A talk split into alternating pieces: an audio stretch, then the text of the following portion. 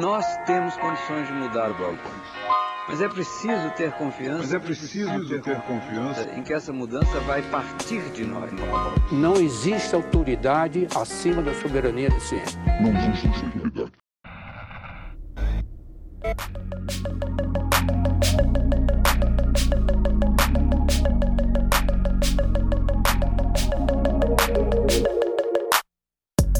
Bem-vindos a mais um episódio do Nós da Nutrição, um podcast sobre nutrição e seu contexto na vida contemporânea. Aqui quem fala é Pablo Cole.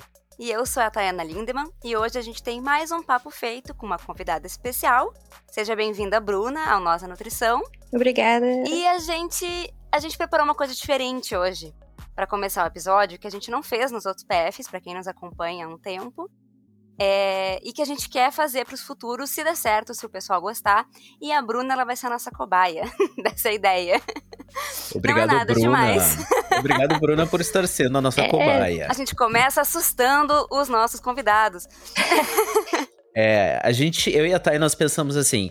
Nossa, a gente às vezes está falando sobre assuntos tão pesados. Ultimamente, os PFs têm sido assim, bem mais ah, complexos, assuntos pesados, coisas que a gente reflete sobre política, e a política ela está em si ah, pesada, não tem como não ser diferente. Então a gente pensou, quem sabe a gente não começa um pouquinho mais ah, divertido, até para o convidado talvez se sentir mais à vontade. E daí depois a gente entra com tudo, assim, tipo, engata uma primeira e vai, né? Subindo a ladeira da alegria. Ou não, Ou não. né, gente? Porque tá difícil a coisa. Não, mas eu acho que. Não sei, não sei, eu não vou dizer minha, perspectiva É, em relação é. ao episódio. Tá. Vamos deixar aberto. É, a gente preparou algumas perguntinhas que a gente quer fazer. E as perguntinhas, claro, que tem a ver com comida, porque é sobre isso que a gente, né, tá aí falando, nutrição e tal. Todos amamos uma boinha, uma comidinha, aquele negocinho delicioso. E hoje, especificamente, a gente vai responder, né, Pablo, as perguntinhas também, porque é a primeira vez. E a gente pretende, então, repetir essas perguntinhas para os nossos convidados nos próximos PFs da vida. Vamos lá, então. Posso começar com as perguntinhas? Essa, essa é a parte que eu sou cobaia, então. É, Essa- as assim, 100%, 100% cobaia. Vamos lá, nossa. então. Manda ver. E 100% tranquilo. Tá. Tô pronta, tô preparada. Preparada? Primeira pergunta. Não, ó. Comida favorita. Aquela que dá um quentinho no coração. Qual que é a tua comida favorita? Meu Deus. Assim, se tu não souber de uma ah, que seja favorita, porque, por exemplo, eu tenho umas seis que são favoritas. Pois é. Tá? Então é muito fácil pra mim falar, no mínimo, uma mão cheia de comidas favoritas. comidas. Tu pode dizer, tipo, pá, essa aqui pra mim, ela é fantástica, ela é top 10 favorita. A gente super entende, tá? Olha, eu acho que eu vou, vou trazer panqueca. Porque Hum, é da minha infância isso. Então, meu, co- meu correu agora e eu Nossa. vou falar. Vou, vou falar panqueca. Nossa, a panqueca. de infância. Panqueca realmente é um negócio meio fantástico, assim.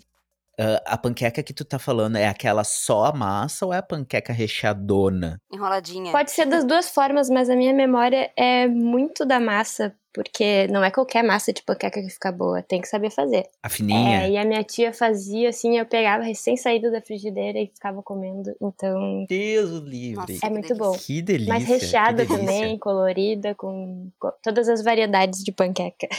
É, e assim, eu, eu, eu comia essa fininha aí também quando eu era piazão, assim. Só que eu fui surpreendido que existe todo um comércio de panqueca recheada, assim. E a massa, ela é um meio termo entre essa fininha e uma mais grossona pra dar conta do Ah, recheio, sim. né? Isso, pra aguentar o É recheio, né? verdade. É, te- cara, teve um dia que eu comi uma panqueca num restaurante XYZ aí da vida. Que eu, cara, isso aqui é uma refeição zona, assim. Eu saí de lá super satisfeito. Sim. Tem muitas variantes, acho que do crepe também, né? Enfim. É, eu ia falar que agora tem Ah. o crepe à la francesa, que é esse que faz um quadradão Isso, assim, vai recheado, dobrando, né? né? É. Fecha essa massa em um quadradinho, recheia. Ela também é um pouco mais grossinha pra aguentar o recheio, que nem tu falou. Uhum. E é uma refeição, é uma panquecona, assim. É, eu sempre fui muito ligada a coisas maçudas, então panqueca. panqueca tá aí na, nessa lista. Tem muito a ver com o que a gente vai Exato. É verdade. Mas aí, pra não estender, eu vou dizer panqueca, porque também teria uma lista gigante. É perfeito. E a tua, Pablo?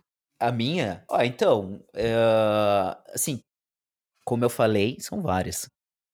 tá? Mas, ultimamente, eu estou sendo mais tendencioso pro lado da pizza. Assim, eu Ah, sou é a adoradora nacional, né? apaixonado. É. Não, mas eu sou apaixonado por pizza, assim, em todos os seus sabores, formatos. Pode ser aquela pizza de tia, sabe? Uhum. Aquela que é tipo uma Aquela torta alta. alta. A alta, essa. Pode ser essa, pode ser até mesmo aquela bem fininha que chega a fazer crunch crunch quando tu mastiga, ou uma que a borda fica até meio abatumadinha. A da borda abatumada, eu sou mais mais assim, ó, o coração bate mais forte da bordinha abatumada, sabe? É mais minha favorita, porque eu tenho uma queda por coisas mais abatumadas. OK, é uma característica muito peculiar do meu paladar. É. É. ah, mas se eu tivesse que escolher uma coisa mais ancestral, assim, de família, seria uma receita bem específica, que é kebab de moranga com ah, carne de porco. Tá, seria essa, Nossa, saca? muito Um troço bem específico que a minha avó fazia. É, minha avó fazia, era uma receita super, assim, que ela pegou de um livro de receita de uma nona, lá não sei da onde, que passou pra ela, biriri, no clube de mães, então seria essa daí. De família. Agora, a de hoje em dia é pizza mesmo. E tu, Thay? Então, eu, eu já tava vendo essas perguntas antes, né? Então eu meio que tive um tempo de preparação, assim, Nossa, pra elas. Mano, daí. isso é muito Pois roubado. é, não, não gostei Isso desse é jogo, não. roubado. Eu preparei É. o roteiro, entendeu? Então eu tenho um, uma. eu- Eu tô um caminho à frente de vocês. Mas, não, eu- é que eu tava pensando assim: se eu fosse falar só uma coisa, seria purê de batata. Ponto. Assim. Mas é um conjunto, né? Mas enfim, é o purê de batata da minha mãe, o Tá bom. feijão preto do meu avô e o brigadeiro da minha avó. Nossa. Tá bom. Pronto, Tá fechou, completo. entendeu? Tá bom, tá bom. É isso. É. São as, as coisas preferidas, assim, que dão um quentinho no coração. Inclusive, são as coisas que, quando eu fiz aniversário agora em março, pandemia, fiquei em casa e tal, eu pedi essas coisas pra comer, sabe? Eu queria purê de batata, feijão e brigadeiro da minha avó. Acho justo. Tudo bem. Tá apoiada. Muito bom. Tá, a próxima pergunta é bebida favorita, ela sendo alcoólica ou não. Eu gosto muito de uma cerveja. Cerveja. Qual, qual é a tua. Assim, eu não entendo nada de cerveja. Mas assim, ah, IPA. é, eu gosto das mais coisas. amargas. Tá. Vai por, por IPA e entre outras. Essa- as que eu não consigo tomar. não Viu? tenho Tem ainda sempre, tem sempre os apoiadores da, da borda batumada e os.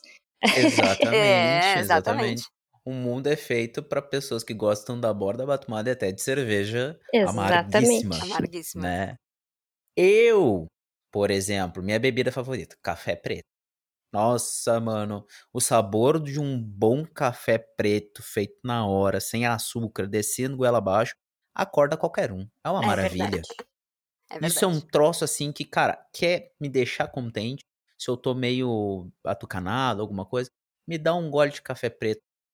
Eu vou aproveitar aquilo na hora. É quase um mindful eating instantâneo. Eu vou, é, é, um, Mindful drinking. é mindful eu vou roubar um pouco da, da tua resposta também, que eu me identifico também. Não, mas, então eu compartilho ela É. contigo, não tem problema nenhum. É porque assim, eu acho que coisa boa tem que ser Com compartilhada.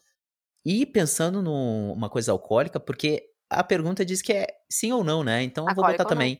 É. É, eu acho que eu vou num, no meio termo da Bruna, que é mais pro lado suave, assim, que é uma vaizinha bem gelada num dia de verão. Ah, Ela tem o seu valor. Mas assim, ó, aquela Pilsen bagaceira, ela tem... Ela Também tem seu valor. Tem, Vai também. tem, pá. Tem seu Não, aquela ali, a- a- aquela ali é tipo o café preto de todo dia. A Vais tá mais pra aquele café gourmet, É, sabe? todo mundo tem seu valor, é isso aí. Exatamente. Pra mim, eu ia ser. Eu, eu tava pensando e eu não cheguei numa conclusão. Então, eu ia ser muito. É, idiota se eu falasse água. Porque assim. é, é- é assim, não é, não é que eu, eu- Isso dá não alcoólica, né? Mas enfim. É que eu não tenho nenhuma ligação super com café. Eu gosto de café, mas eu não tomo tanto assim. Se eu fosse pensar em café, eu ia pensar em, no cappuccino no bar do Antônio da Urgues especificamente, porque era muito bom e eu lembrei dele esses dias, eu fiquei com saudade. Mas eu não sou tão ligada em café, não sou tão ligada em suco e tal. E e aí eu e a bebida alcoólica, a minha preferida eu acho que é uma caipirinha bem feita mesmo, Caipirinha. com vodka, com cachaça, com Steinegger, com tequila, com o que for. Aham, Acho que a aham. caipirinha me tá aí pra me agradar. Acho que é isso. Tá bem. Inclusive, ah, vocês que estão nos escutando, a Tayana deu uma indicação num episódio ah, que já foi ao ar de uma caipirinha. Muito boa. Que dizem que alguém tentou fazer e ficou legal, assim. Ficou nos legal. agradeceram nas DMs. Por sinal, por falar em DM, vocês podem entrar em contato conosco ah, em todas as redes sociais. Vocês nos encontram com Nós da Nutrição, por Nós com Z. E ah, também podem entrar em contato conosco por arroba, por contato, arroba nósdanutrição.com.br. Então mandem lá se vocês gostaram da indicação, se vocês querem ouvir alguém, se vocês, sei lá, eu quero ir pro podcast, então conversa com a gente. Inclusive, a gente já tá conversando com uma outra Nutri que trabalha com umas, uma questão específica, assim, que a gente não vai falar para não dar spoiler de quem é, Uh, pra gente trazer pro podcast para conversar conosco. Bruna, Eu. última pergunta pra gente entrar no que importa, no cerne da questão. Vamos lá. O nome deste podcast é PF, porque ele é papo feito. Entretanto, de todas as listas de siglas, PF é a que mais tem coisa, né? Pode ser Polícia Federal e pode ser o quê? Prato feito. Se tivesse um prato feito perfeito pra ti, seria qual?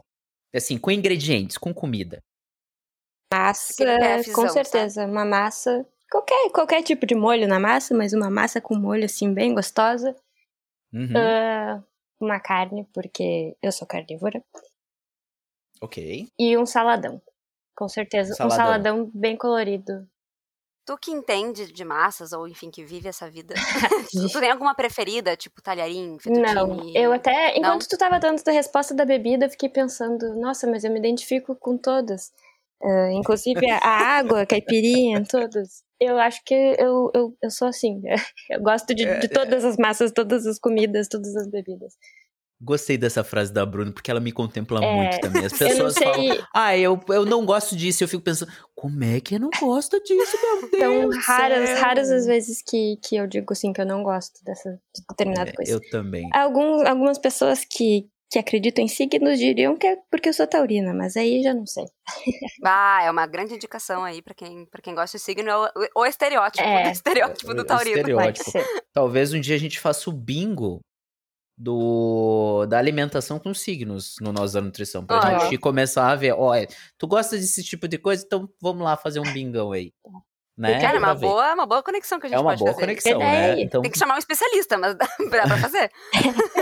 assim, enfim, há questões polêmicas com relação à astronomia, mas, Bruna, ainda bem que tu falou em massas, porque nós te convidamos pro PF, porque além de tu ter cruzado conosco durante a graduação, tu tem um projeto sensacional que, quando eu vi, assim, eu pensei, meu Deus, essa mulher é genial. Olha só, cara, ela foi pro lado completamente oposto do que normalmente uma nutricionista né? formada faria, mas é uma coisa assim, ó, tão sublime, tão autêntica, que é, é evidente que é um, uma paixão, sabe? Quer falar um pouquinho do Um Pãozinho, por favor? E de ti também, porque a Vamos gente lá. agora já É sabe o que, que tu mais gosta de beber, mas E de comer, É, né? ali, tá na, a mulher da massa, né? Pois é, Tem fo- negócio. foram direto aos pontos mais eh, pessoais. pessoais, possíveis. exato. A gente foi ao estômago, Bruno. É verdade. Olha me, me pegou então. Agora pegou vamos de ao coração. Vamos Vai lá, lá. então. Eu sou a Bruna, sou formada na URGS em nutrição em 2015. Eu acho que foi antes de vocês, talvez. Hum, Sim. uhum. Ah, depois eu fiz residência lá na URGS também, em saúde coletiva. E no finalzinho da residência eu comecei a acompanhar o Instagram de uma nutricionista de São Paulo que se chama Neide Rigo. Eu não sei se vocês conhecem. Não, já Não. tô anotando. E inclusive falar, é. ela. Eu não vou falar muito dela agora porque eu queria que ela fosse uma indicação no final. Nossa, Eu acho essa mulher simplesmente fantástica. E ela tem um blog maravilhoso e ela faz pão, ela faz, ela trabalha com muitas receitas com mandioca e, e de tudo, assim. Ela é, ela é uma MacGyver, sei lá, culinária, de, assim. de tipo, tudo. É, não só culinária, mas ela faz inclusive os próprios apetrechos eh, da cozinha, assim. Enfim, Nossa. eu acho ela fantástica. E, e aí eu fui. Eu fui mergulhando nesse Instagram dela e quando eu cheguei na, numa parte que ela, na época ela tava fazendo muito pão ah, com fermentação natural. E aí eu resolvi um dia testar em casa aquele tal daquele fermento. E, e deu certo o meu fermento. E aí eu comecei a fazer pão, assim. Os primeiros ficaram horríveis, incomíveis. mas, mas eu fui gostando. é, Mesmo que quando eles davam errado, era divertido, sabe, o processo. Fazendo, fui fazendo, fui terminar. Aí eu tava já no final da residência, eu levava. ah, eu tava fazendo a minha área na Secretaria Municipal de Saúde, aqui em Porto Alegre, e aí eu levava os pães pra galera comer, daí o pessoal tava curtindo. E, e foi indo, assim, os amigos foram gostando. Daí foi assim, inclusive, que surgiu o nome Um Pãozinho, que é, é, um, nome engra- é um nome engraçado, né? Parece meio bobo, mas é que a primeira vez que eu fiz um pão pra dar pra alguém, pra um amigo, eu escrevi no pacote. a- tipo, algo como aqui vai um pãozinho com carinho para você, sabe? Tipo, era um negócio Aham. muito específico, muito pessoal, Eu assim. achei bobo, achei tão fofinho. É. E aí, É, é o que ele é, ele é um pãozinho. Exato, ele era um pãozinho, era algo muito afetivo, assim, sabe? Era, era realmente com carinho, assim. E daí. E só que acabou ficando esse nome, eu achei. Foi indo, assim, cada pacote que eu fui depois, posteriormente fazendo, foi indo esse nome. E acabou ficando. Depois, no começo era um pãozinho com carinho, depois virou um pãozinho panificação com carinho. E. Enfim, a residência acabou e eu continuei fazendo pão. E vi que talvez, além de do prazer que eu sentia fazendo aquilo, eu talvez pudesse eh, me sustentar com os meus pães. E foi dando certo. Eu fui separando um espaço na minha casa, eh, mais dedicado para os pães mesmo, na minha cozinha. Fui abrindo o espaço da geladeira para fermentação. E a coisa foi crescendo. E desde 2018 o pessoal foi me acompanhando direto, assim, tem gente que agora eu encerrei as atividades, a gente pode falar mais depois sobre isso, mas tem gente que me acompanha desde lá, assim, e, e deu muito certo. E eu descobri uma grande paixão mesmo, porque é, é um processo bem demorado, bem difícil, bem chatinho, mas que, que é muito, muito prazeroso, muito gostoso. E além do, do sabor de um pão de fermentação natural, que é sem igual. E lindo também, né? É, tem todo. Porque- Maravilhoso. Tava vendo É. as fotos aqui. Eu lembro a primeira vez que eu vi uma foto dos teus pães, tu falou, ah, é um pãozinho, né? Mas assim, primeiro, que de inho ele não tem nada. Ele é. Assim, ó, gente, pra quem tá ouvindo, nunca viu um pão de fermentação natural. E me corrige, outra Bruna. coisa, eu né? tenho a impressão de que talvez não todos fiquem assim, mas os teus, eles tinham, assim, um aspecto muito bonito, eles eram grandes, Sim. é, por, óbvio, por conta de todo o trabalho que tu desempenhava e da tua experiência também, né? Aham. Então, a primeira vez que eu vi uma fornada tua, acho que tu usava panela, não sei se Eu usava até hoje a panela, na verdade. usa, é, é, foi assim, aquela aquele, aquele, aquela entidade dentro da panela, sabe? Parecia tipo um mini budinha, coisa mais linda. Nossa, é, É, é, é bonito ver isso nas tuas palavras, ouvir isso nas tuas palavras, porque é quase é esse sentimento mesmo, assim. É, exatamente. Exatamente, porque tu vê aquela, aquele serzinho assim, nossa, dentro de uma panelinha preta, né? Coisa Sim, mais bonitinha. Depois de, fica... de 24 horas de, de trabalho, assim, tu abre Sim, aquela que panelinha né? preta e tem uma surpresa maravilhosa. Aquele trabalhinho que É. tu foi criando aquela coisa do zero, assim. Sim. E é muito isso. Mas aí tem toda uma questão, assim, tipo, essa minha referência inicial, que era a Nid Rigo, ela é um estilo muito mais ah, rústico mesmo, assim, sabe? E através dela, quando eu fui já ah, adentrando, assim, esse mundo da panificação natural, daí a gente co- começa a chegar em padarias mais renomadas, na galera mais gastronômica, assim, né? Que segue Uhum. o tipo, mais um padrão visual de pão mesmo, com fornos profissionais e tal. E tanto que eu usava panela de ferro até agora, porque o meu forno era um forno caseiro até então e continuava eu- eu continuava buscando o artesanal o rústico mesmo, sabe? Em Uhum. nenhum momento Sim. a minha ideia era ter uma padaria e uma coisa estabelecida e, e assim com uma pau e um padrão, sabe? Mais tradicional. Exato. Assim, das Tipo, padarias. m- meio que manter a escala pequena É, dentro é. do, Mas que do- fosse do, um- original. Exatamente, mas que fosse, que fosse um pão bonito, tipo, aos olhos, assim, de se ver, que apetitoso e principalmente saboroso, sabe? E não, ele nunca chegou ao nível de um pão de uma padaria renomada, mas eu tentava trazer o aspecto mais mais encantador possível mesmo, mesmo que fosse dentro da panelinha preta de ferro.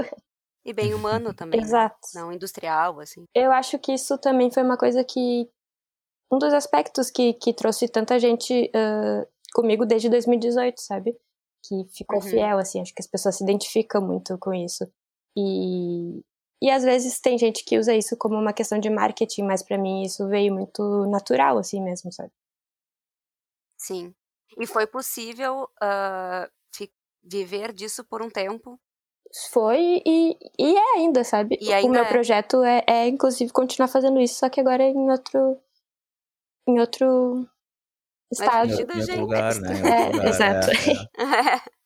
É. Mas antes de tu ir pra essa parte também da, da, da fuga, da fuga. é, eu queria te perguntar, por, por curiosidade, assim, como é que tu conheceu a Neide, que foi uma, uma inspiração tua? Ou Ah, na é, verdade, eu tinha tenho. alguma identificação ali familiar? É, eu não posso, não posso tirar os créditos, na verdade, de quem de quem me indicou a Neide foi a minha ex-namorada. Uhum. E inclusive na família dela, o meu ex-cunhado, ele fazia pão, ele fazia pão de fermentação natural e eu conheci os pães de fermentação natural através dele. Ah, assim, de, pro- de provar foi através dele, mas de, de começar a fazer foi depois que eu conheci a Neide Rigo. Uhum. Mas isso é pão, pães de, de fermentação natural mesmo, né? Mas assim, pães caseiros, isso me acompanha a vida toda. Como eu disse da, da panqueca, que me traz uma lembrança muito ah, da minha tia fazendo, a minha, a minha criação foi toda com a minha avó e com a minha tia na cozinha, assim, sabe? O tempo inteiro. E, e a comida sempre fresca e sempre vendo e acompanhando. Ah, nós éramos quatro primos aqui, cinco, na verdade. E eu ficava sempre na volta delas, na mesa, olhando. Sempre fiquei acompanhando muito cada passo que elas estavam dando na cozinha, sabe? E, e eu achava muito lindo tudo aquilo, parecia uma dança, assim, né? E as coisas depois ficavam prontas e, e apetitosas e muito bom. Então, e a minha tia, eu tenho muita memória da minha tia fazendo pão quentinho e tal. Não era de fermentação natural, mas sempre foi presente isso tudo. Que já é uma coisa fantástica, né? Porque o pão, o pão em si, né? Ele tem várias simbologias. Ah, mas a, pra mim, primordial é a relação com saciar a fome. Uma comida simples que tu pode comer desde o café da manhã, almoço, café da Exato. tarde, jantar. E ele pode ter um formato X, Y, ele pode ter o fermento que é feito de batata, Aham. ah, um fermento que é industrial, enfim, mas ele mesmo assim tem uma característica histórica Uhum. ah, familiar minimamente, né? É. Por exemplo, ah, minha mãe fazia, tararã. por exemplo, aqui em casa, eu e minha esposa, Patrícia, ah, a gente, por uma questão de praticidade, a gente usa uma panificadora que era da mãe da Patrícia, tararã. então os pães às vezes têm uma, pá, esse aqui ficou parecido com o da minha mãe Aham. né? E fugindo um pouco do pão, tem uma receita ou duas receitas da mãe dela que tararã, sabe? Uhum. São receitas que são que ela faz pensando nessas pessoas. Ah, eu, por exemplo, a minha família tem uma característica muito específica de fazer essas tortas que eu tinha mencionado, que é meio de pizza, assim, de Sim, sardinha, sim. de queijo, de legumes. Então, quando a gente faz, que é tudo dentro dessa questão, né? ah, não é pão especificamente, mas é panificação, né? Exato. né? Tá dentro disso. Então, eu acho isso fantástico, lindo, maravilhoso, assim. É, é emocionante, assim, porque é, é comida, Exato. né? É ancestralidade, é história. ah, e cada um tem um pouquinho e vai modificando. E por mais que, ah, se vocês, por exemplo, pessoas que estão nos ouvindo, escutem as vozes que estão aqui e entrem no perfil da Bruna, acessem o pãozinho ou procurem o da, da indicação dela, da qual o nome? Neide da... Rigo. Neide. Isso. E vejam ali os pães, é uma coisa que é instigante minimamente, assim, nossa, esse pão, vou tentar fazer. Mínima experimentação, ela é saudável no sentido de que é uma comida. É uma comida saudável. Tu percebe que é um alimento que ele é rico não só pelos nutrientes, sim rico pela, pela experimentação, sabe? É verdade. É muito bacana, muito bacana. Demais, demais. Eu fiquei curiosa vendo o teu, teu Insta, porque tu, nas apresentações ali, nos destaquezinhos, tu fala isso seria bom até para falar para quem não conhece nessa realidade. Aham. O que, que é a fermentação natural e os diferentes tipos, assim, tem a fermentação natural selvagem, espontânea, com... Tem um monte de coisas que tu traz ali no Sim. Insta e eu fiquei curiosa e eu não, eu não sei muito dessa, desse mundo, assim. Eu queria te ouvir explicar um pouquinho. Então, na verdade, é que a fermentação natural, que se chama, né, ela acabou ficando famosa com esse nome, mas tem algumas linhas que não gostam de, de usar esse nome, porque, na verdade, o fermento biológico, esse que a gente compra de, de saquinho e tal, Aham. ele não deixa de ser natural, porque ele, Sim, ele já é natural. ele é um ele é um fermento, né? Ele é uma levedura, só que ele Exato. foi ele foi ahn, industrializado, né? Separado, assim. Eles, digamos que eles pegaram quando foi descoberta as leveduras da fermentação do fermento natural, eles isolaram as que eram mais eficientes para para ter um crescimento rápido do pão. E aí, desse, dessa, desse isolamento, eles fizeram o, o pozinho que a gente hoje encontra no supermercado, né? Tipo seleção, que nem a das galinhas, assim. É, eles, é, Né? exato. Ele não deixa de ser natural, só que ele é a parte mais eficiente. E aí as- a diferença é que a gente, num fermento natural que demora mais tempo e que é feito a partir ah, da farinha com água, ou existem muitas receitas daí que envolvem frutas e outras coisas, a gente tem lactobacilos, que, que a gente não, não consegue ah, num pão com esses fermentos isolados, industrializados. Ah, existem muitos nomes, mas na verdade é, é tudo a mesma coisa, assim. Eu até tento explicar isso lá porque às vezes as pessoas ficam confusas. Ah, fermentação natural, fermentação espontânea, massa madre, ah, levain, massa azeda, fermentação selvagem. Tem uma ali que eu não entendi como é que fala. Sourdough? É, essa é uma expressão inglesa daí, é sourdough. Sourdough. É, tá. e- Ah, tá. Sour de sal e dough de massa, né? É, é massa azeda, digamos assim. Massa azeda. Massa- Ah, é. Sour de azeda. Massa leveda, massa azeda. É tipo uma massa Ah, da levedura, né, em si. Porque, Sim. na verdade, eles descobriram pão porque esqueceram lá o- o- uma farinha e uma água e quando viram tava fermentando. Tá é, crescendo aqui, tá crescendo esse crescendo. negócio. E Eu aí, acho que dá pra. assim, Como tudo na, na evolução humana, é. Ah, eu vou comer. É, vamos, É, vamos que dá. Primeiro eles É. resolveram, teve, tiveram a grande ideia de assar, assim, não sei como, e aí deu, deu certo, deu uma Eu coisa. acho genial ficar pensando as primeiras pessoas que testaram coisas, assim. É. Eu sempre me pego pensando nisso. Eu vejo uma fruta toda esquisita e eu penso. Kiwi, por exemplo. Quem é que olha pra um kiwi e pensa, hum, vou Vou comer, comer. sabe? É, pois é. Não parece que vai ser comestível aquilo ali. Gente. Ou tipo isso, iogurte, Jaca. descoberta do iogurte, do queijo. É, a jaca, o Jaca, pão. É gente, tudo é um muito troço louco. assim, né? É, muita coisa. É muita história, né? Muita história e, e Muito teste também. muito teste. Muita experimentação, né? Muita gente disposta.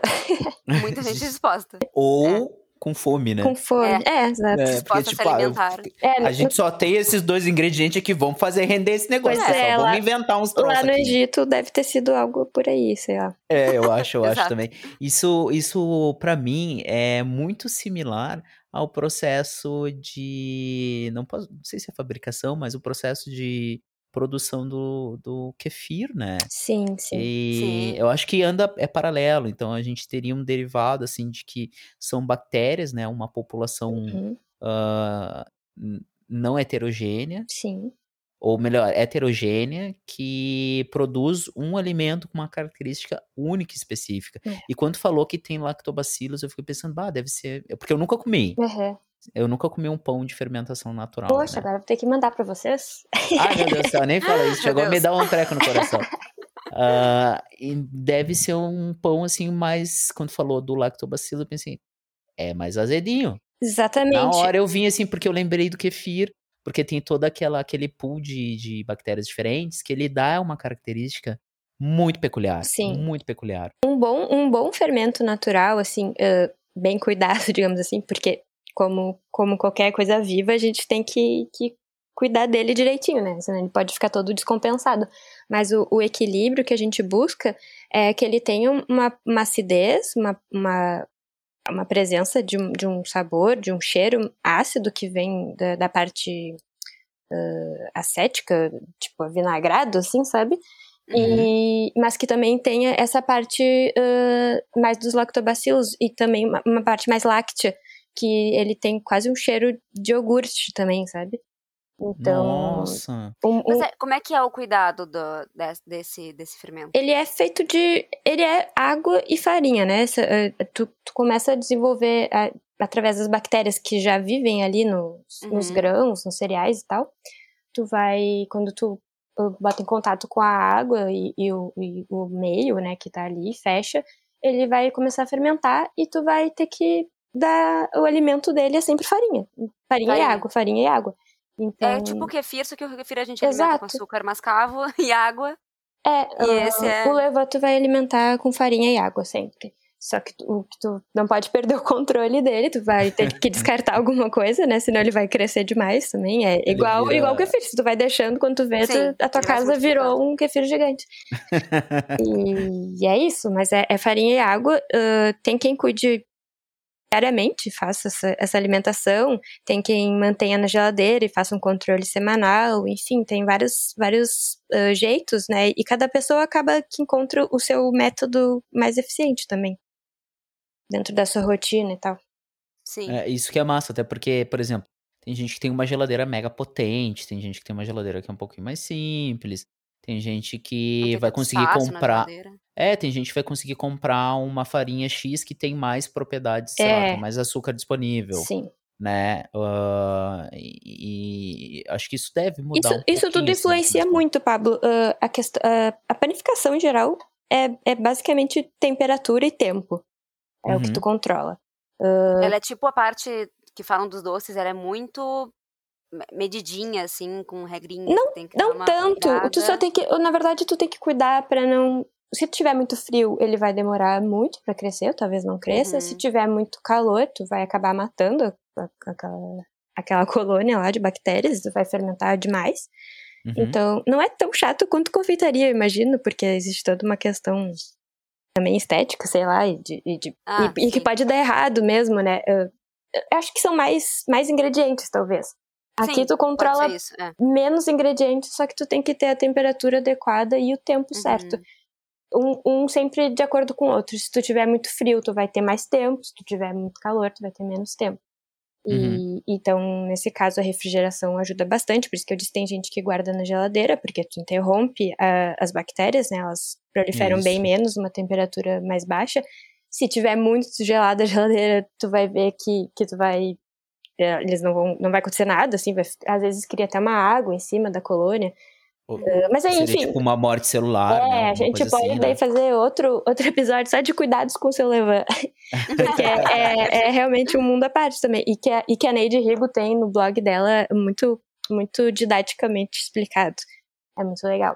E que, que eu dizia? Mas sobre, sobre o cuidado do pão é isso, assim, tem que estar atento a, a basicamente a temperatura e o tempo mesmo. E aí tu vai. Uhum. E, e daí os ingredientes, tá? Que o Pablo falou agora, eu lembrei.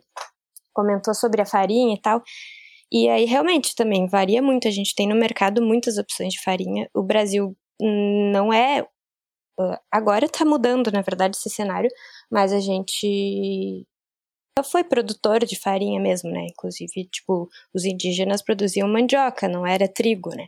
Uhum. Então, a- a- o, o trigo foi chegando aqui com os europeus, com os portugueses e tal, foram fa- trazendo pão para cá, mas o nosso, a nossa farinha sempre foi de, de qualidade ruim, na verdade. E, e nunca deram muita importância porque não existia um mercado de panificação como, como existe na Europa, por exemplo, né? Ah, a gente não conhecia os tipos de pães que eles comem por lá. Ah, mas nos últimos anos o pessoal foi valorizando mais, principalmente a fermentação natural, e foram foi, foi abrindo mais esse mercado para ter farinhas de qualidade. Hoje em dia tem vários projetos de farinhas nacionais com a qualidades absurdas, assim, comparáveis a farinhas italianas que dizem, né, que se usam para várias, para pizza, para panificação, até inclusive de longa fermentação. Tem aqui no Paraná tem o projeto do trigo de origem, que é muito legal. Eles rastreiam todo o trigo, é toda uma, uma cadeia com uma farinha maravilhosa. Tem a galera no Goiás também, a Fazenda Vargem, com uma farinha 100% integral também, a primeira brasileira, que é muito rica, muito saborosa e ótima para panificação. Então agora está abrindo esse mercado de ter farinhas de qualidade e mais confiáveis, que a gente possa usar, que não tenham uh, melhoradores, aditivos, que, branqueadores também. É, é bem Uhum. difícil encontrar no mercado assim farinhas de qualidade.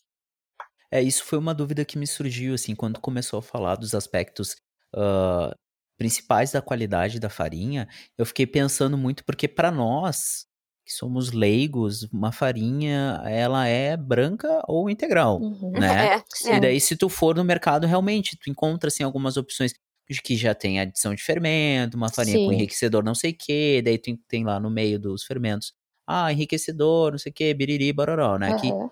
modifica estruturalmente, enzimaticamente, a estrutura da, do fermento, do glúten, né? Uhum. Para ela durar mais, para o panifício durar mais ou menos. Toda aquela questão de, de, de do pessoal da engenharia de alimentos. Sim. Mas eu fiquei pensando quando tu falou da qualidade da farinha, ah, sobre o aspecto de que uma farinha branca é, que vocês utilizam, ela é, é, é considerada de qualidade? Como é que é? Ou se é só integral? Daí tu falou da integral, eu já comecei a complementar isso na minha cabeça. Como é que é? Não, a, a farinha branca também é de qualidade. ah, na verdade, ah, com certeza, a integral tem outras partes do trigo, né, que, que são mais ah, nutricionalmente enriquecedoras, com certeza. Mas a, a questão da farinha branca nacional, assim, de mercado, é que no processo industrial, para fazerem ela, eles colocam muita coisa ruim, sabe? Não é uma Uhum. farinha pura. Então, eles. Até banho de alvejante se dá na indústria brasileira. Então. Nossa senhora. Porque Nossa. existe, além disso, também culturalmente e tal, existe, existia. Agora tá, tudo isso está se desconstruindo, tá? Mas eu, eu falo como. Porque ainda é uma, é uma coisa que está caminhando. Mas, assim, a farinha, quanto mais branca, mais valorizada era, sabe? Ah, Uhum. Então.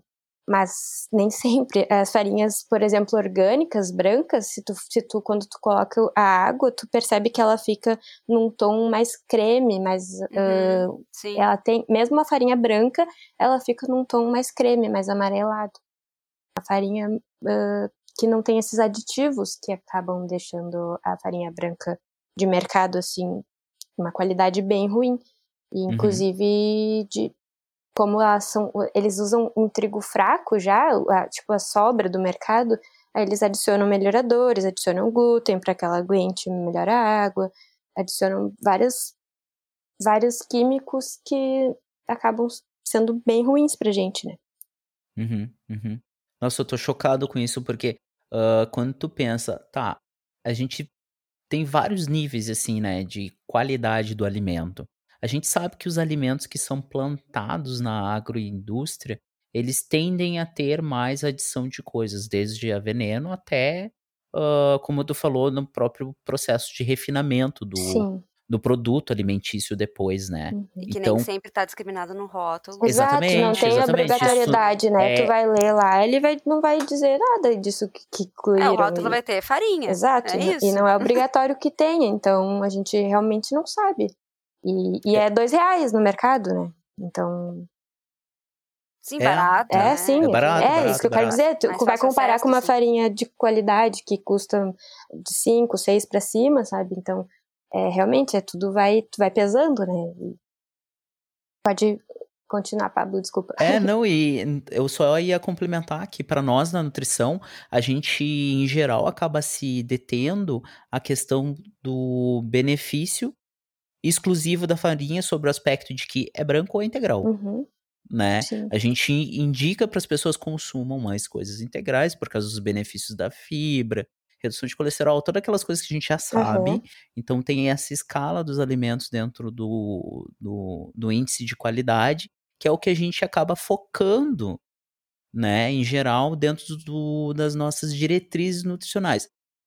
Agora, nunca que eu ia imaginar que eu ia ter que pensar que a farinha tem que boa. Porque aí Sabe? tem isso, né? A eu não sei se é, ela se é exatamente que boa, mas. Mas é, um- é um E- e- produto, é um e- produto é, clarificante, E não, né? não são né? todas, né? Assim, mas, mas acontece. Mas qual, como é que tu vai saber qual que é, É, né? Exatamente, a elas não gente não tem como saber. qual É, e daqui a pouco uma que teve agora, no passado, nunca botou, mas nessa vai ter que botar, né? né? É. E, Enfim. Mas realmente isso, e, isso é uma questão. E, e que tá- ao mesmo tempo daí vai de encontro com a gente quer que as pessoas, eu pelo menos espero que as pessoas tenham, queiram fazer seus pães em casa, né? Mas aí também aqui produtos que a gente vai ter acesso, né, para fazer Sim. esse pão. Mas ainda assim é melhor que elas que compre essa farinha do mercado e faça seu pão do que compre o pão pronto que vem muito mais uh, aditivos prejudiciais para a saúde. Né? E deixa eu pensar contigo, assim, sabe me dizer, por exemplo, se o pão francês ele é tal qual o pão de sanduíche ou ele é pior uh, em algum aspecto? Porque eu sei que os mercados compram ele pré-pronto, né? Exato, é. E só finalizam ali, eles assam ele e uhum. Olha, liberam Fábio, pra geral. Na verdade, o que que. Pra mim, assim, o que é mais prejudicial, prejudicial nessa história toda é a questão da, do tempo, principalmente, além dos, dessas adições, né, dos melhoradores e dos aditivos, uh, o tempo que, que, que leva para esse pão ser feito.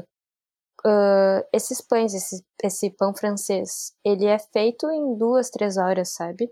uhum. Não é o tempo de uma da farinha fermentar.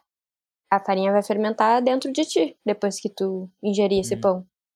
A gente compra e, e as pessoas vão no mercado e querem o, o pão francês mais branquinho possível, né? Que é quase Sim. cru. É, é. E é uhum. esse pão que elas vão ingerir.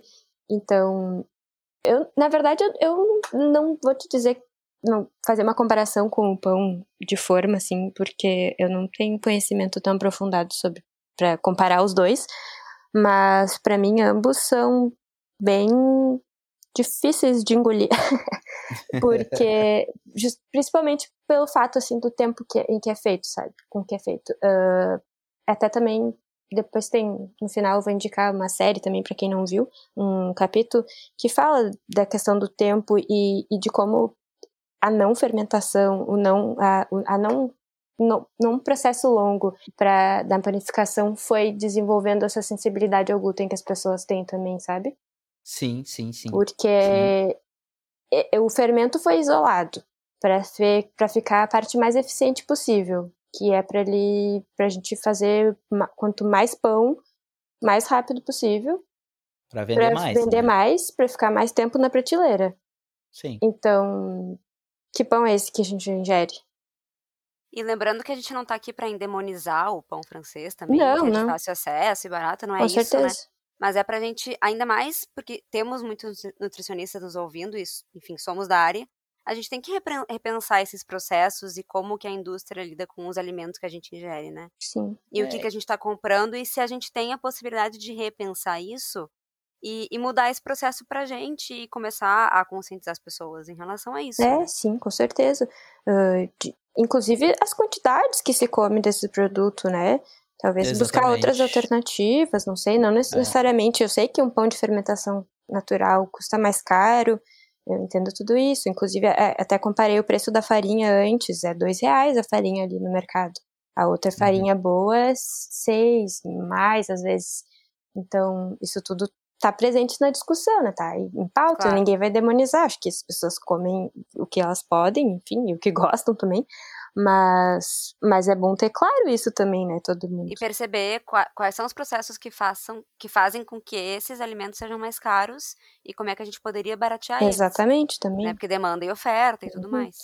É, até pra gente valorizar, de fato, o processo em si, né? Porque, por exemplo, daqui a pouco a gente tranquilamente poderia estar tá pensando numa cadeia de produção da agricultura familiar de um trigo desses e da, do, do beneficiamento desse trigo para remunerar de uma maneira mais qualificada essas pessoas que trabalham com o plantio dele.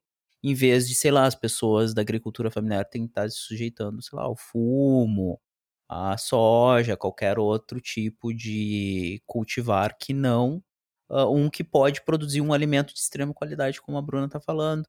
E outra, tem também as pessoas, algumas pessoas não nutricionistas, que é interessante ouvirem isso que a Bruna tá falando, pelo aspecto que a Bruna e que a Thay falaram, pelo aspecto da decisão dela, sabe? Para nós nutris também, porque a gente pode daqui a pouco usar isso como um artifício.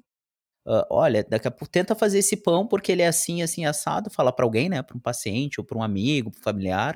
Uh, ou para essa pessoa ali, tipo, olha, esse pão assim, assim, assado. Mas a questão do pão, É que é bom demais, né? É muito bom. Voltando, Nossa. então. Eu, como pessoa É que gosta de comida demais. maçuda, adoro um pão. Nossa, pão é bom demais. pão é pão- Olha, eu, durante muito tempo, quando eu descobri figada, eu comia pão com nata e doce de figo. Assim, ó. Jesus do céu. Ai, bom demais. E ainda mais o pão caseiro que tu tira a lepa que tu gosta. É verdade. Sim. Um pouquinho mais outro- grosso, um é pouquinho mais aspecto. fininho. Tem É, que pegar é o pão, pão de saquinho, né? De forma. Sim, total, Cortadinho. total, total. Ô, Bruna, Diga. voltando um pouco agora.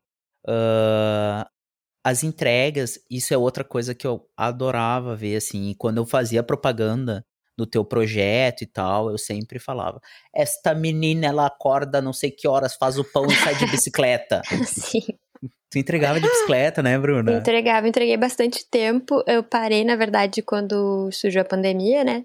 Aham. Porque dificultou.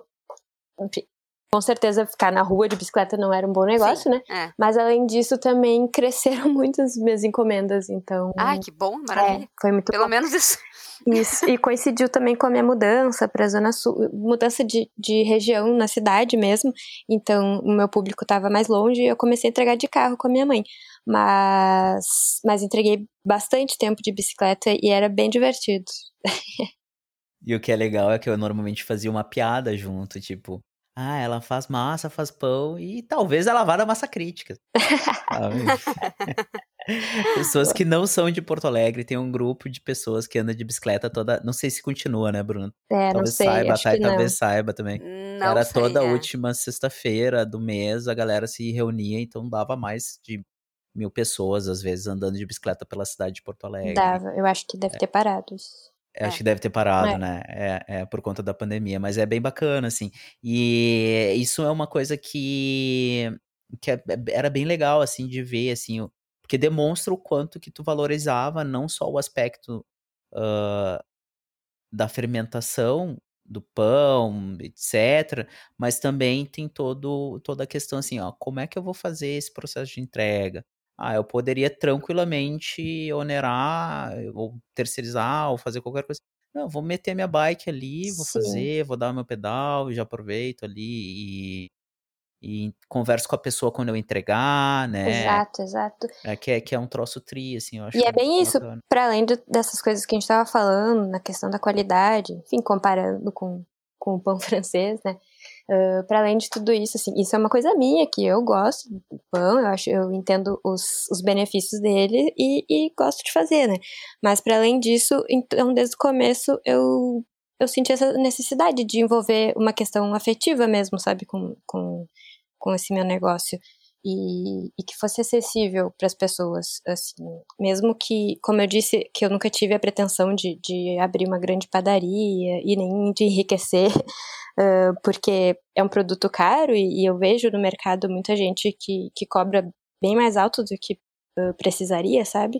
Uhum. Uh, eu sempre tive essa isso bem claro para mim que eu gostaria de cobrar o suficiente e que eu, que pudesse valorizar meu trabalho mas que as pessoas pudessem ter acesso também. E, e que fosse algo que, que, que me desse alguma ligação com essas pessoas que fossem consumir mesmo o meu produto. E por isso também que no começo e bastante tempo eu entreguei de bicicleta e eu ia na casa das pessoas, batia na porta e conversava. E sempre foi assim. E, e isso tornou tudo muito mais bonito até do que eu imaginava, sabe? Uhum, uhum. Uhum. E falando nos teus produtos, eu tava dando uma olhadinha no teu Insta, que infelizmente a gente tá vendo depois que as coisas vão mudar, né? Que a gente vai falar sobre isso, mas enfim. É, tu, te, tu tem muitos diferentes, e eu quero que tu fale um pouquinho, porque assim, nas fotos é muito melhor ver, né? O visual, se a gente pudesse estar em vídeo, seria melhor. Uhum. Mas assim, tem de cacau com castanha de caju, tem brioche, aí tem Sim. uma focaccia de batata doce roxa. E eu tô ficando meio louca. Isso então... tudo é minha, influ minha influência Neide Rigo. eu vou ter que voltar. Eu vou ter que voltar assim. pra ela e quando tu, ah, quando tu entrar no Instagram dela, tá, tu vai eu ficar. Tô olhando. É, tu vai ficar doida. é, eu tô olhando. Ela, ela é fantástica e é, é muita criatividade. E assim, ela tá disposta a testar qualquer coisa, sabe? O que der na telha, ela vai botar ali e vai ver se, se der errado, ela vai rir daquilo, se der certo, vai ser legal. E a minha ideia era. Foi sempre nessa nessa onda, assim, sabe? Uhum. Eu tava comendo uma fruta, um legume, qualquer coisa, e achava, ah, e se eu usasse isso aqui no pão? Daí ia lá, testava, e, e às vezes dava certo, e eu fui usando, assim. E, e no começo, eh, eu dava muitas opções pra pessoa meio que montar o seu pão. Uh, Ah. Eu ofereci um cardápio bem no começo, assim, quando eu ainda tinha bem poucos uh, fregueses, clientes, Clientes, amigos, parceiros. Com- comensais. É, exato. E aí eu, eu colocava um cardápio com algumas opções variadas, tipo, sei lá, uh, beterraba, cenoura, aí vários grãos, e a pessoa montava o pão como ela queria, sabe? E, e eu vi que, que a galera gostava de, de um, de ter um, um sabor diferente. Ah, E- personalizar é muito legal, né? É. Tu pode dar o teu, teu jeitinho ali, teu gostinho Sim. pro troço. E só que conforme foi crescendo já não dava pra ser tão personalizado, né? Porque daí não dava pra fazer uma massinha de cada, assim. Mas aí eu continuei eh, valorizando isso de ter sabores diferenciados e, e, e- tipos e, formas e tal. Que eu acho Tu que tinha massa de pizza também. tinha também. aham. Focaccia, né? Que é uma coisa que eu amo muito. Sim. Eu tô com saudade. Porque antes eu frequentava bastante lugar que tinha focaccia, então eu conseguia comer. aham. E aí agora a pandemia me, me deixou longe das minhas focaccias. Mas. Eu não sei se É. todo mundo sabe o que é focaccia, mas se tivesse que descrever, seria como? Ah, é. Eu descreveria como um pão de origem italiana, que ele leva azeite, principalmente, é o diferencial dele, assim. E é bem hidratada a massa e ela é feita numa forma, né? Como ela é muito hidratada, não tem uma estrutura, assim, de pão eh, Uhum, que a gente uhum. conhece. E é quase como se fosse uma pizza, só que baixinho, assim, esticado, um pão que tu come da forma e, e, e ele costuma ser bem eh, alveolado, que a gente chama, Uhum. fosse uma esponjinha, assim, pela, por Aham. causa da alta hidratação na massa e da longa fermentação. Bacana.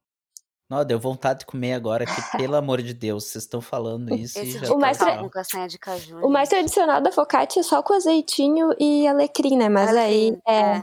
e um pouquinho de sal, mais grossinho assim. Mas aí também virou que a gente aqui no Brasil também gosta de botar bastante coisa em tudo, né?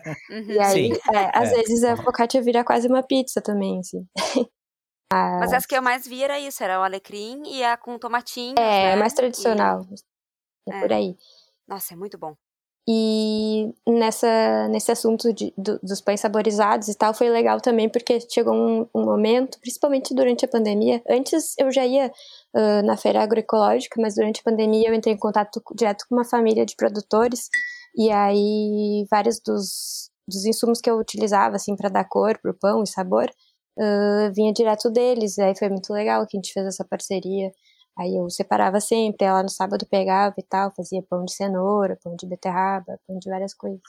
Ah, tem uma fotinha aqui com as corzinhas. Exato, principalmente era. de batata roxa também, que eles produzem Aham. bastante. Nossa, são muito lindos. fantástico, assim, é. É um projeto trimassa. Deu vontade, sabe de quê? Comprar umas duas panelas, já sair metendo farinha e tentar fazer o É meu bom, pão é de muito bom. Tem que fazer. A primeira coisa que me deu vontade foi de comprar o dela, na verdade. Mas depois me deu vontade de fazer. Dá pra fazer tudo, dá pra fazer, dá pra comprar do meu. Mas é bom experimentar, é bom, é bom fazer o seu próprio também. Mas aí fala, fala como é que tá, então, agora, o momento do um pãozinho. O que, que tu tá vivendo agora? Então, na verdade, nesse momento eu encerrei as atividades em Porto Alegre. Uma breve interrupção na nossa programação normal para fazer um comentário muito importante. Como vocês podem observar, agora, um leve spoiler, a Bruna irá contar que ela está mudando de ares. Está se mudando, exatamente. E, com esta mudança, o perfil de um pãozinho mudou também. Então vocês podem encontrar a Bruna em massas.montenelli no Instagram e nas redes sociais, e não mais um pãozinho. E eu tô me mudando pra Brasília, né? Projeto, minha, minha ideia é começar por lá, mas não vai ter o mesmo nome, não vai ser exatamente a mesma ideia, assim. Eu quero trabalhar com massas, pão, pães e, e pizza. Uhum. E por enquanto é isso que eu posso falar.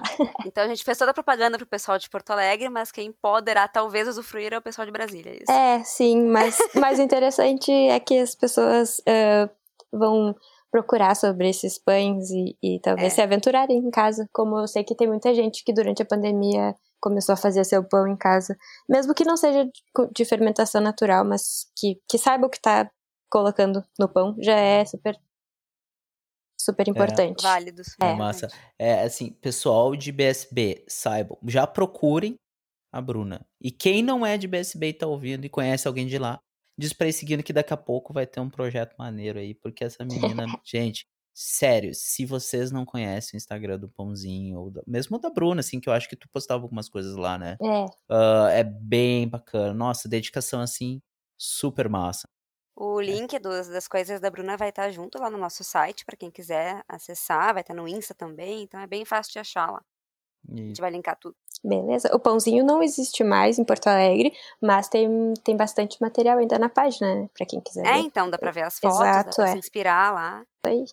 E, Bruna, eu acho que tu tinha que. Uma indicação, assim, mantém aquele Instagram, porque ele é quase um, um marco histórico, assim, referencial, sabe? é muito referencial, é. bonito ver que a construção, o primeiro post, etc. Dá pra É. ver que teve toda um- uma progressão. Indicação. Se não quiser também, de boa, assim, vai estar no nosso coração, ele estará. Ah, que ótimo. Tenha certeza, tá bom? Sim, isso, isso foi legal também, só abrindo parênteses, porque com essa publicação do, do término do pãozinho, eu fiquei sabendo de, de muita gente que, que seguia, e assim, eu nem sabia, e de que era referência mesmo. Gente, gente da, da panificação, que, gente que começou a fazer e, e, e tinha o meu, a minha página como referência. E, bah, nossa, eu fiquei muito, muito lisonjeada e muito. Olha aí, pessoas. Tem muito feliz isso com antes isso. pra gente. né? tá terminando. É, não, mas mesmo que seja nesse momento, é, é legal, Ah, mas porque. é tão bom. Eu né? vejo que de alguma forma a galera entendeu minha proposta e, e se sensibilizou de algum jeito, sei lá. Sim, Que massa, que cumpriu massa. todos os propósitos possíveis, né? Exatamente. Influenciar as pessoas, vender os pães, trabalhar com isso. Até no meio de uma pandemia, Até no meio de uma pandemia, com todos os cuidados, claro. claro. Mas que De- tá aí pra adaptar a nossa vida. Isso aí. Thay, e agora, acho que chegou aquele momento, né, Thay? Nosso momento casca de nós.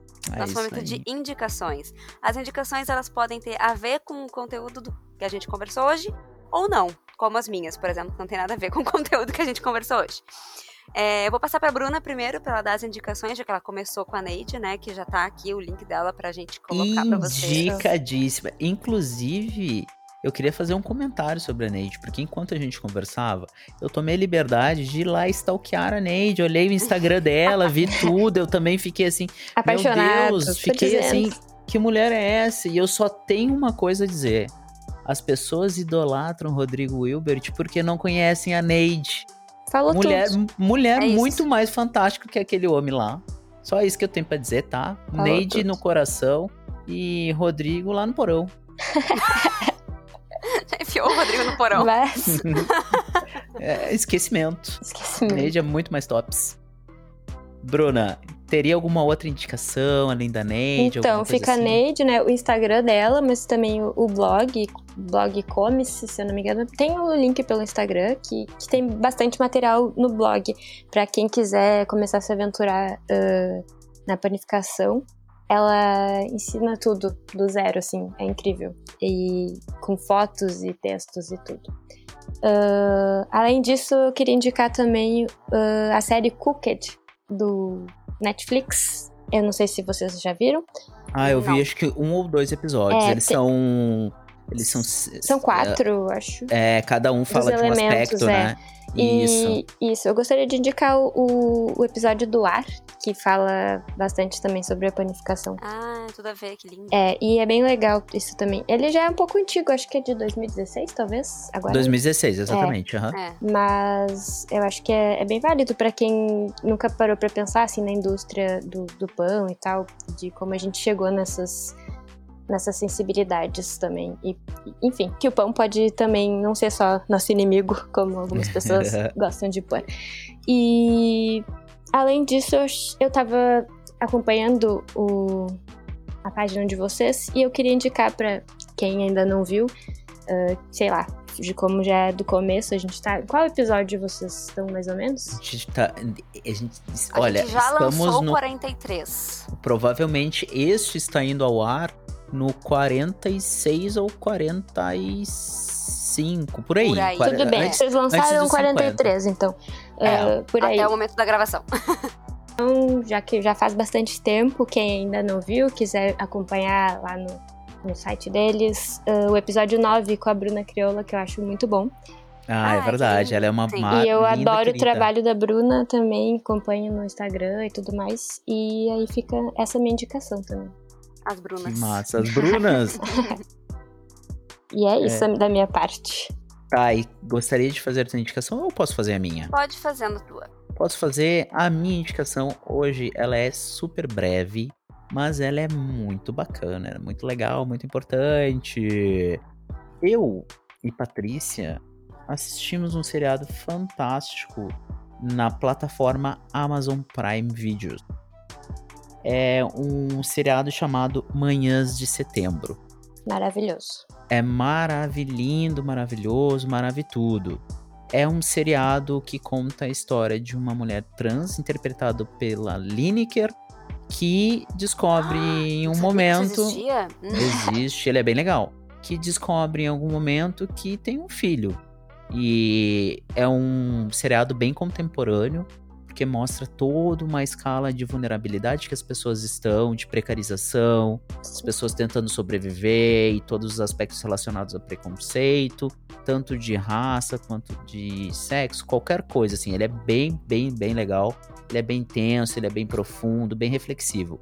Pessoas assistam porque é um seriado muito bom. Lineker tá mandando tri bem na interpretação. Os outros atores e atrizes também estão ótimos.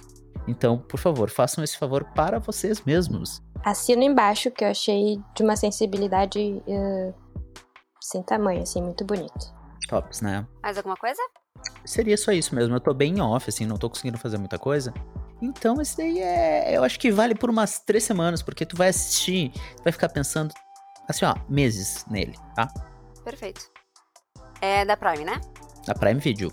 Beleza. Bom, tem algumas indicações é, desde o último episódio. A primeira indicação é porque a gente começou a fazer aqui em casa uma coisa que a gente achou muito delícia e que eu quero divulgar para as pessoas que têm air fryer em casa, que é air fryer. Que é air fryer tá ganhando aí umas pessoas e aí a gente começou a fazer couve na air fryer. Olha, Pega a folha de couve, tira o talinho mais durinho ali que tem, só porque ele não Ela fica Demora crunch, crunch. e aí ela fica crunch crunch. Nossa, fica muito gostoso. Demora um pouco pra ela ficar crunch crunch, perder a água, né? E ficar crunch crunch. Mas fica muito gostoso. É um, fica um chipzinhozinho, assim. Não põe nada, é só a couve mesmo. Mete as Uhum. couve lá, fecha e a altas temperaturas e vai cuidando. Eu não sei o tempo. Aqui em casa a gente vai indo e vai vendo e vai indo. E daqui a pouco tá pronto. Ousadia Mas- e alegria na couve. Vai Exato. observando. Nossa, é muito Tudo bom, bom. comer couve assim. Só que esfarela por tudo. Então vai comer, pega um prato fundo. Porque vai cair couve pra todos os lados. Mas é muito bom.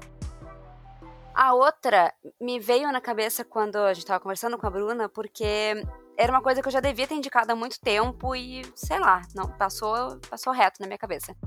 Que é uma pizzaria aqui de Porto Alegre, pra quem é de Porto Alegre. E pra quem não é, acompanhar no Insta também, se quiser. Que é a Trassorelli. É, vai estar lá no Insta e no nosso ah, site pra vocês verem, mas é Trassorelli é, Pizzas Orgânicas que Hum, são, como, como diz o nome, piz- pizzas orgânicas, de duas irmãs maravilhosas que fazem piz- pizzas incríveis, elas são muito boas, tem vários sabores, tem sabor com carne, tem sabor que- sem carne, tem pizza doce. E é muito bom e a gente gosta muito aqui em casa, então a gente pede direto. Eu não tô fazendo uma publi, eu tô fazendo uma divulgação porque conheço as, as proprietárias, são pessoas incríveis que fazem produtos incríveis e deliciosos, são aqui da Zona Sul de Porto Alegre mas eu acho que elas entregam ah, bem longe, assim. Enfim, mas eu indico. E aí eu tenho três livros pra indicar. Meu Deus, é- Thay, três livros? Três livros, dois que eu li recentemente e um, inclusive eu vou começar por ele, eu não li ainda, mas eu vou indicar porque eu sei que ele vai ser ótimo. Eu comprei recentemente, recém chegou, mas eu já quero indicar, entendeu? Tu vai te comprometer mesmo? Ah, eu vou. Tá bom. Eu vou. É, é isso, entendeu? Porque assim, Eu vou, eu vou ler o título, e aí tu vê se não é o, o fato de se compreenderem, de se se comprometer. O título do livro é Mas se a gente é o que come, quem não come nada some. É por isso que ninguém enxerga essa gente que passa fome. Tá? Da Ana Matos, que tem muito a ver com o último episódio que a gente conversou com a Nutrida Social, a Natália. É, que é um livro de da Ana Matos, que ela é das ciências sociais e fala sobre o direito humano à alimentação adequada e toda a parte de segurança alimentar. E ele é- parece ser incrível. Quando eu vi para vender, eu comprei. Eu não li ainda. Ele recém começou, eu acho, a venda, pelo que eu vi, ou pelo menos recém chegou em mim. Mas é sobre pessoas em situação de rua e essa precariedade que a gente está vivendo, então acho que é importante já indicar, mesmo não tendo lido. É, vou com segurança mesmo. Bem bacana, eu acho que eu hum, talvez leia ele também, mesmo sabendo que tu não leu. Eu tenho pra te emprestar, se tu quiser. Eu não, eu, vou comprar porque eu tenho que dar dinheiro pra essa mulher. E então, é isso. Tem que financiar o trabalho. A gente tem que financiar o trabalho de quem, É né? isso que eu pensei quando eu comprei. É, tá verdade. certo. Mesmo que demore um pouquinho pra eu ler ele, eu já vou falar, já vou indicar, porque eu não sei como é que tá a produção, não sei se vão ser poucos, sabe? A produzir, então vamos comprar agora que tem, porque vai saber, enfim. Então é isso. É, vai ficar que nem o livro da Mary Nestle. Tá ali. É, li, tá ali, tá ali. Exato, não li, mas tá ali. Tá ali. E dois livros que não tem nada a ver com alimentação, mas que eu li recentemente, que eu acho que são importantes, mas são livros pesados, alerta, gatilho de livros pesados, porque são sobre assuntos pesados. Ok. É, que eu, eu- como eu falei no episódio com a Gabi Niches, quem viu, enfim, não lembro qual é o número agora, mas eu falei que eu leio muitos livros sobre assuntos pesados, né? E esses dois foram recentemente, recentemente que eu li. É, um deles chama As Meninas do Quarto 28, e a autora, eu não vou saber dizer o nome dela, a Nelore Brenner Wonschik, não sei. Vai estar lá no nosso site. É, ele é um livro sobre a Segunda Guerra Mundial, sobre meninas que moraram em um dos campos de concentração, que eram. é, enfim, que era um campo de concentração que era usado, não era Auschwitz, era um campo de concentração usado como cidade modelo naquelas propagandas sobre campo de concentração, então é, é- é pesado e também é importante saber o que elas viveram lá. E ele é muito interessante porque eu conheci esse livro em uma exposição do Museu da URGS, que eu fui há uns anos atrás, não vou me lembrar qual ano foi. Fizeram uma exposição sobre esse livro.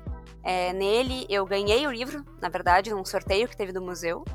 E eu li só esse ano. E é um livro bem longo, enfim. E ele ah, tem uma ligação com o Brasil, de certa forma. Não vou dizer o que, que é, mas tem uma, uma, uma das meninas do, do quarto 28 que tem uma ligação com uma coisa que acontece no Brasil e isso a- a- fez com que mais da história fosse conhecida. Porque é uma história que vai pegando relato, pegando uma agenda que sobrou, pegando uma coisa e juntando tudo, né? Uhum. Então é um, uma coisa que o Brasil conseguiu ajudar, inclusive, nessa, uma pessoa do Brasil conseguiu ajudar, inclusive, nessa história. Que é muito interessante. Bacana, bacana. Parece interessante mesmo, tipo, meio que. Ele é- investigação. É, porque é, é- é uma vivência muito louca e muito pouco contada, né? Assim, me- meninas, meninas, mulheres que viveram nesse, nesse quarto especificamente. É, mas ele, ele é um livro que ele pega tudo isso, ela, conseguiu juntar muita coisa, graças, inclusive, a pessoas que estavam lá e saíram vivas e levaram esses, esses documentos, é, para juntar esses relatos e essas vivências dessas meninas. Mas também traz muita coisa do, da parte histórica, né? Não é Uhum. uma, uma literatura é, enfim, é uma coisa meio documental, enfim. Vai trazendo muita coisa da história também. E o outro livro, pra terminar, é, chama Baratas. É um livro bem curtinho, diferente do Meninas do Quarto 28, ele é bem curtinho, dá pra ler rapidinho. Da, de novo, não sei falar o nome, eu acho que é Scholastic Mukasonga, Ok, acho que é isso. tudo bem. É, ah, ele é, de novo, um livro muito pesado, porque ele, ele é, é uma- um relato dessa mulher que, que era criança quando ela, ela viveu a- uma guerra que, por muito tempo, aconteceu, não sei se ainda hoje não acontece entre os povos, é na Ruanda. E aí ela, ela fala sobre um relato dela, da família dela e desse, desse local que foi atingido por muita, muita luta, muita guerra, enfim. Teve E- bastante guerra civil na, em Ruanda. é, teve guerra civil, assim? exatamente. Dentre esses povos, assim, e o que ela viveu com a mãe, e depois ela saindo e voltando, enfim. Dessa coisa toda. E, e felizmente a gente tem ela para contar esse relato e escrever livros incríveis como esse. Então, são essas as indicações. Bacana, muita literatura e muita Dicas comida, intensas. gente. É, Gente, comida, agora eu vou ter Comida. que, ter que pensar assim no pão que eu vou comer.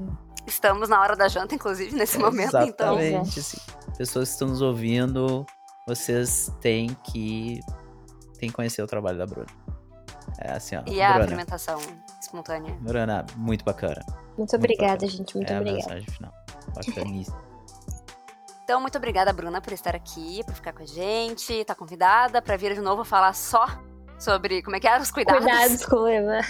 com o Levan. pra contar das tuas futuras coisas lá em Brasília. Boa sorte com tudo também. Exatamente. Muito obrigada pelo convite. Adorei a conversa com vocês. E Que parabéns, bom. parabéns pelo projeto. Muito legal. Que massa, que Obrigada. massa, que massa, que bom te conhecer, assim. A gente sempre fala, assim, como tu ficou ah, embasbacada pelo que tu encontraste de relatos quando tu disse que estava encerrando teu projeto.